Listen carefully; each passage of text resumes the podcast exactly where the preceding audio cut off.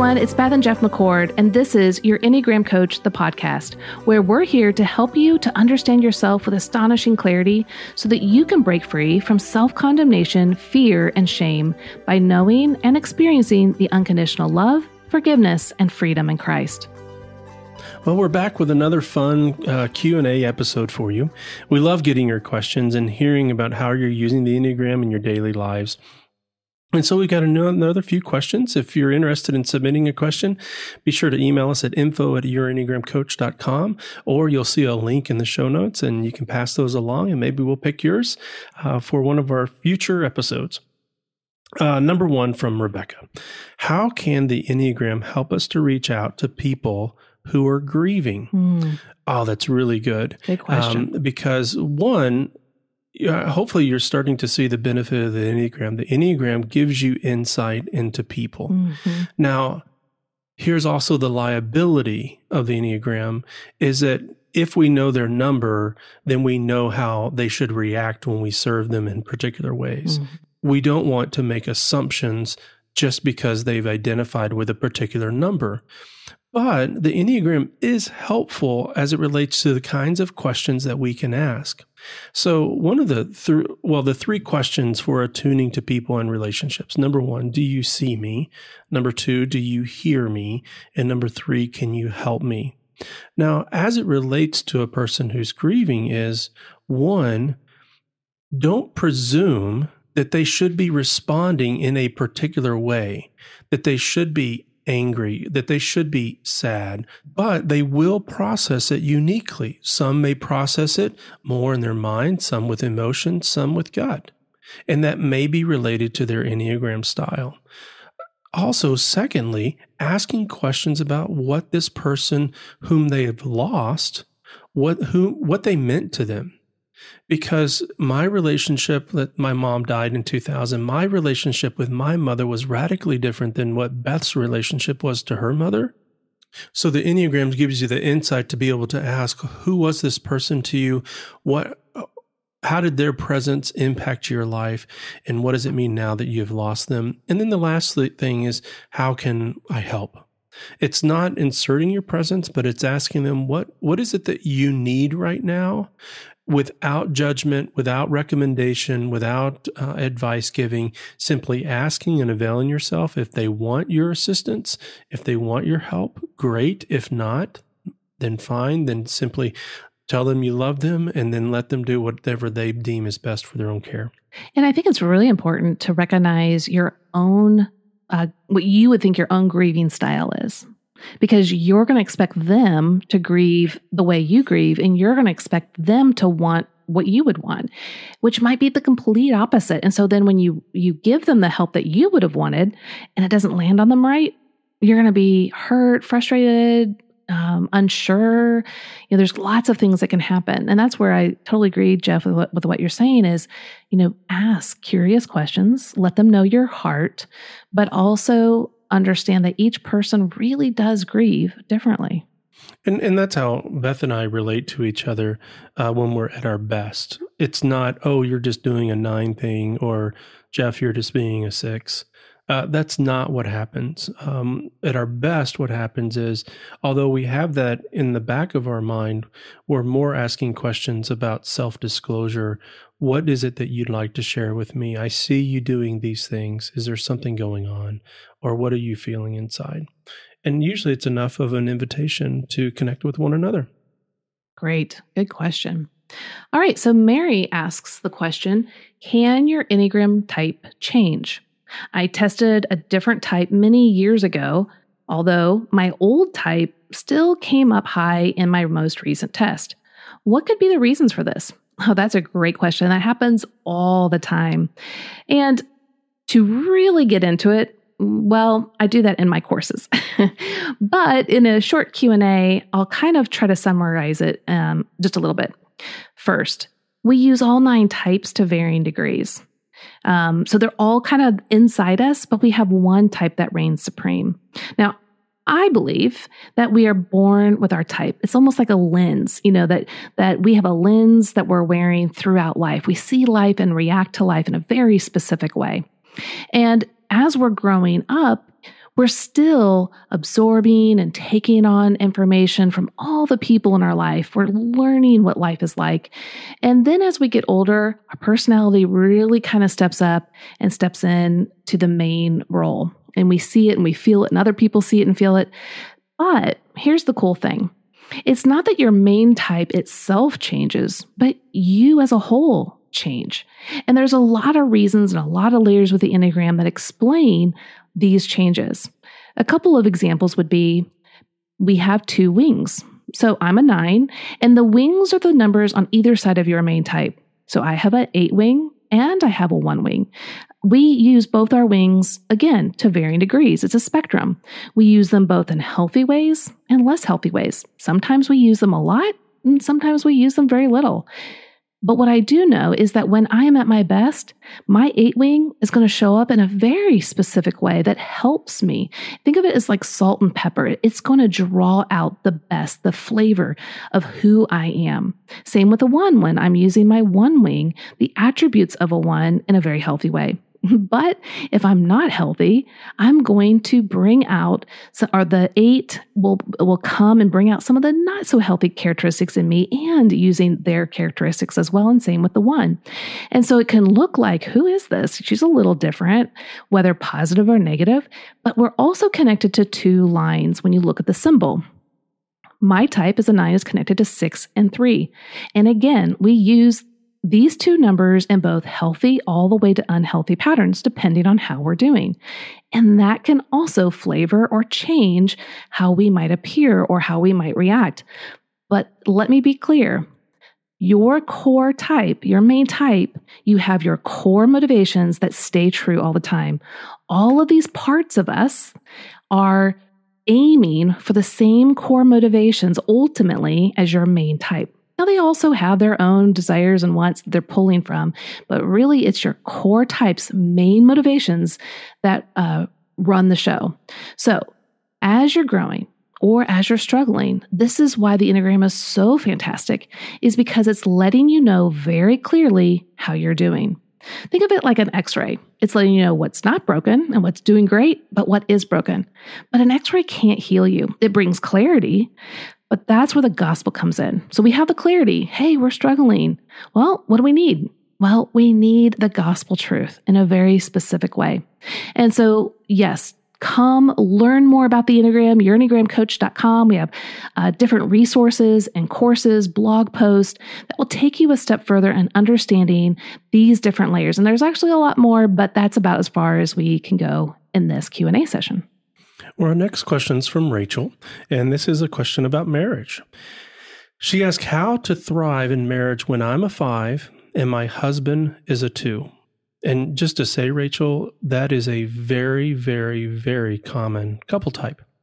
Uh, she goes further to say, I, I, fear that I won't be capable of meeting his needs or desires for intimacy, and he fears he won't be loved the way that he wants to be loved and needs to be. We've come a long way in our growth, grace and understanding of one another. However, as we're new to the Enneagram and learning more about ourselves and each other, I can't tell you how discouraging was to hear many comments about how difficult a combination of two and five are, but not much practical help for committed merit to five marriage. Thank you for your consideration in addressing this on your podcast. Well, Rachel, um, here, here's the good news. The good news. Um, there's no wrong Enneagram couple type.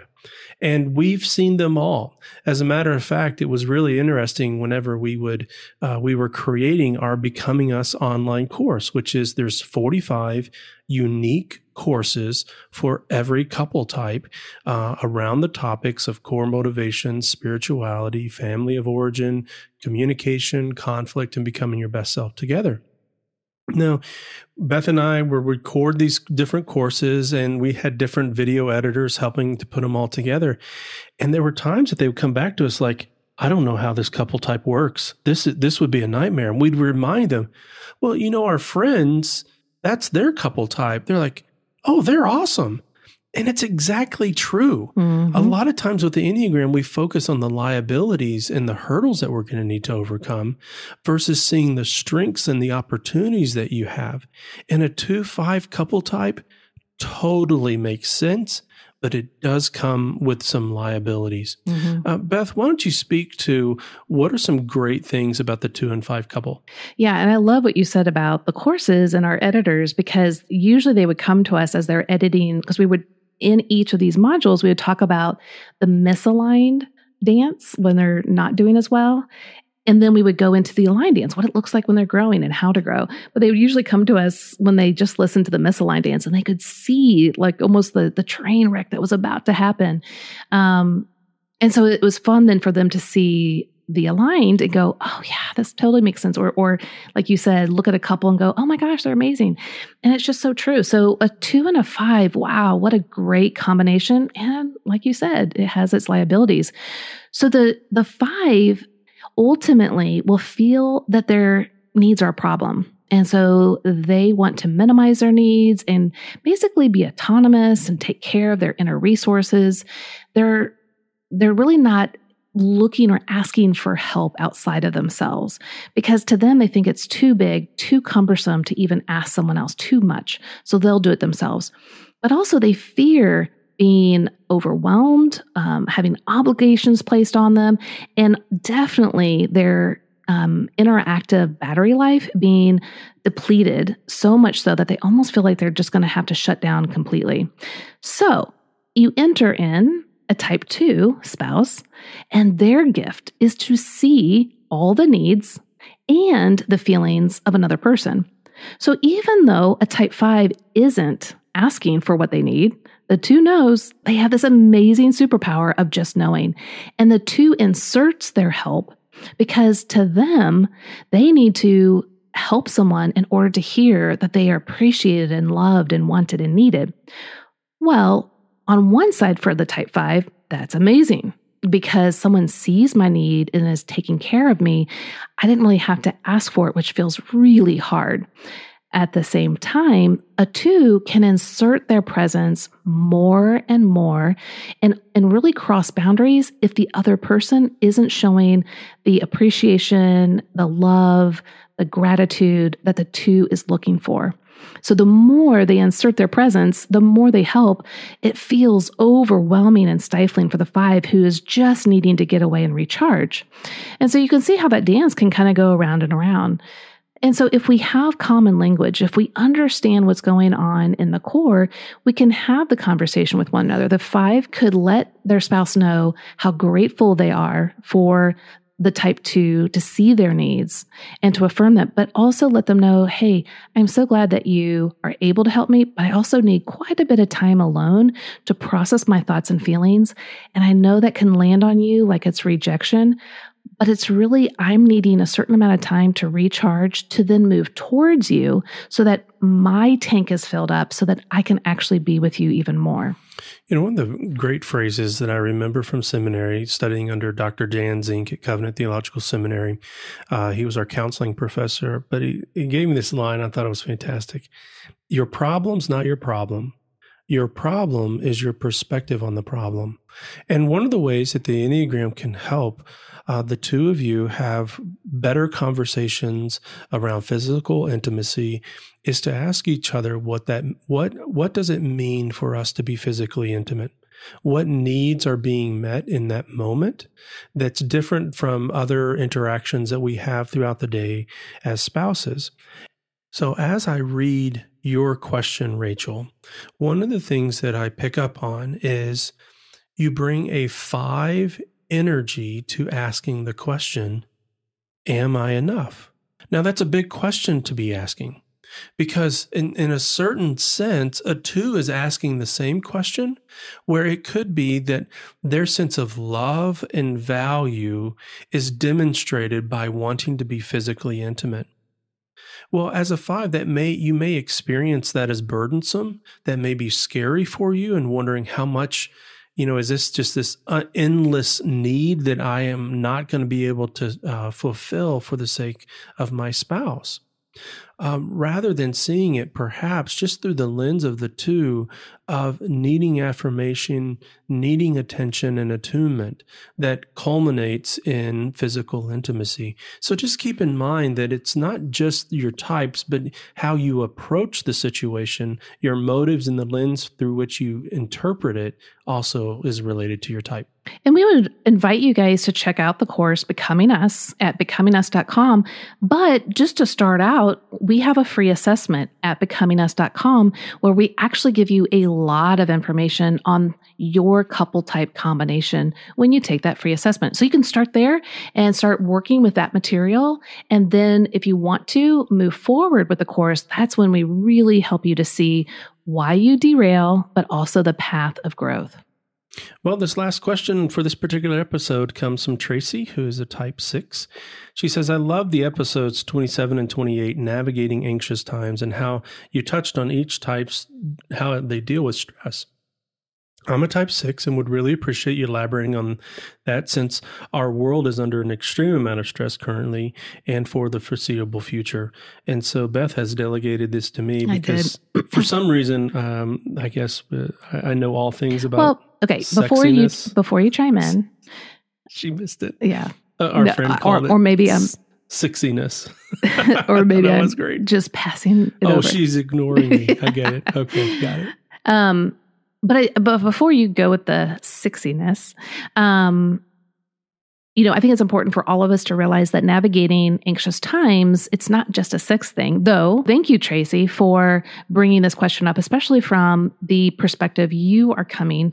But yeah, all nine types are going to be anxious and they're going to be anxious for their own reasons.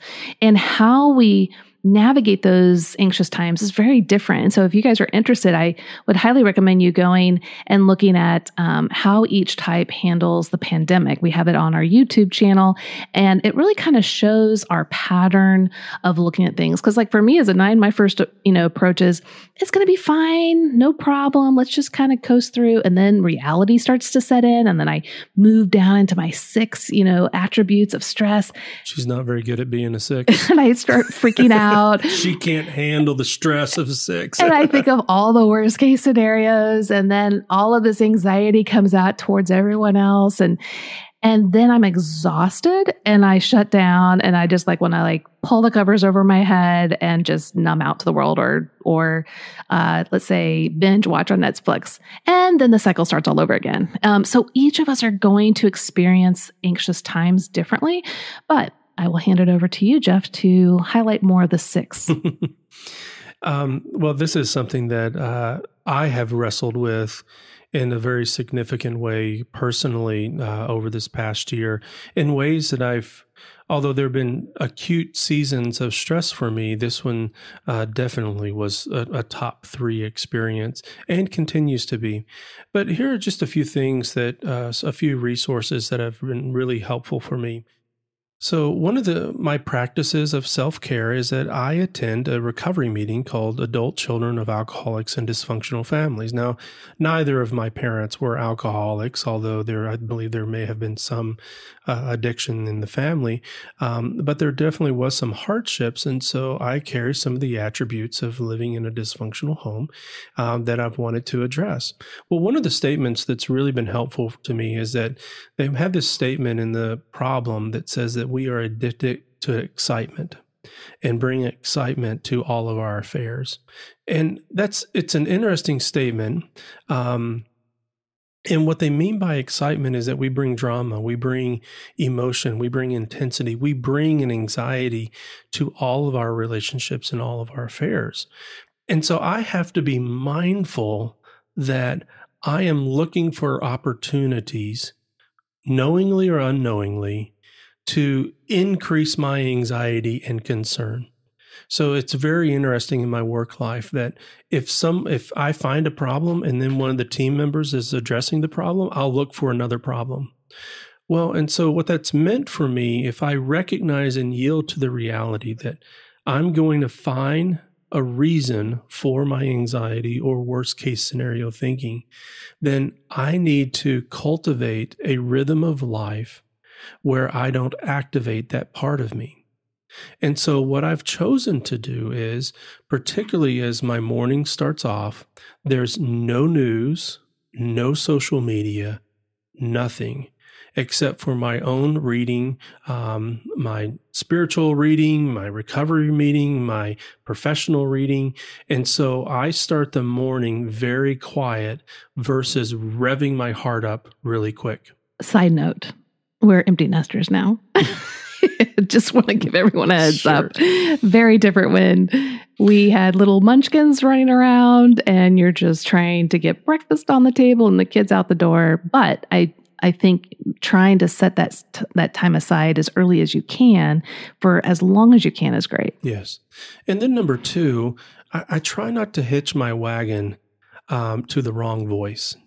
There are so many different voices out there, and some of them are more helpful than others. And so, not necessarily choosing people whom I agree with or disagree with. That's not the purpose of it. I'm looking for sober minded, reasonable people who aren't going to tri- contribute to what is already an anxious interior world. And so I'm looking for someone who has a particular presence or style about them that I find that's helpful so that I don't get wound up. And then the last thing is this. Um, if my kids were to hear this, they would laugh at me. I remember asking Dr. Dan Allender once. So, if you know, in dealing with the aftermath of trauma, and perhaps you don't have the resources to see a therapist and uh, have all the different uh, interventions that um, trauma informed therapists can provide. And he said this number one, go on long, slow walks. And particularly for a six, what I find is that when I walk and I start to experience breathing or I start to experience sensations in my calves or my thighs, it gets me out of my head. And so that's something that you can do with other people it just in a way to kind of help your body to move from being in your mind and all the um, flywheel thoughts to help you to get into your body. Um, it's going to be a helpful experience in diminishing some of the anxiety. Well, thanks for joining us today as we've jumped into another Q&A session for you guys to hear some of our answers to your questions. If you have questions that you'd like us to answer, then email us at info at yourenneagramcoach.com and yours might land on the podcast. And as always, remember, the Enneagram reveals our need for Jesus, not our need to work harder. It's the gospel that transforms us.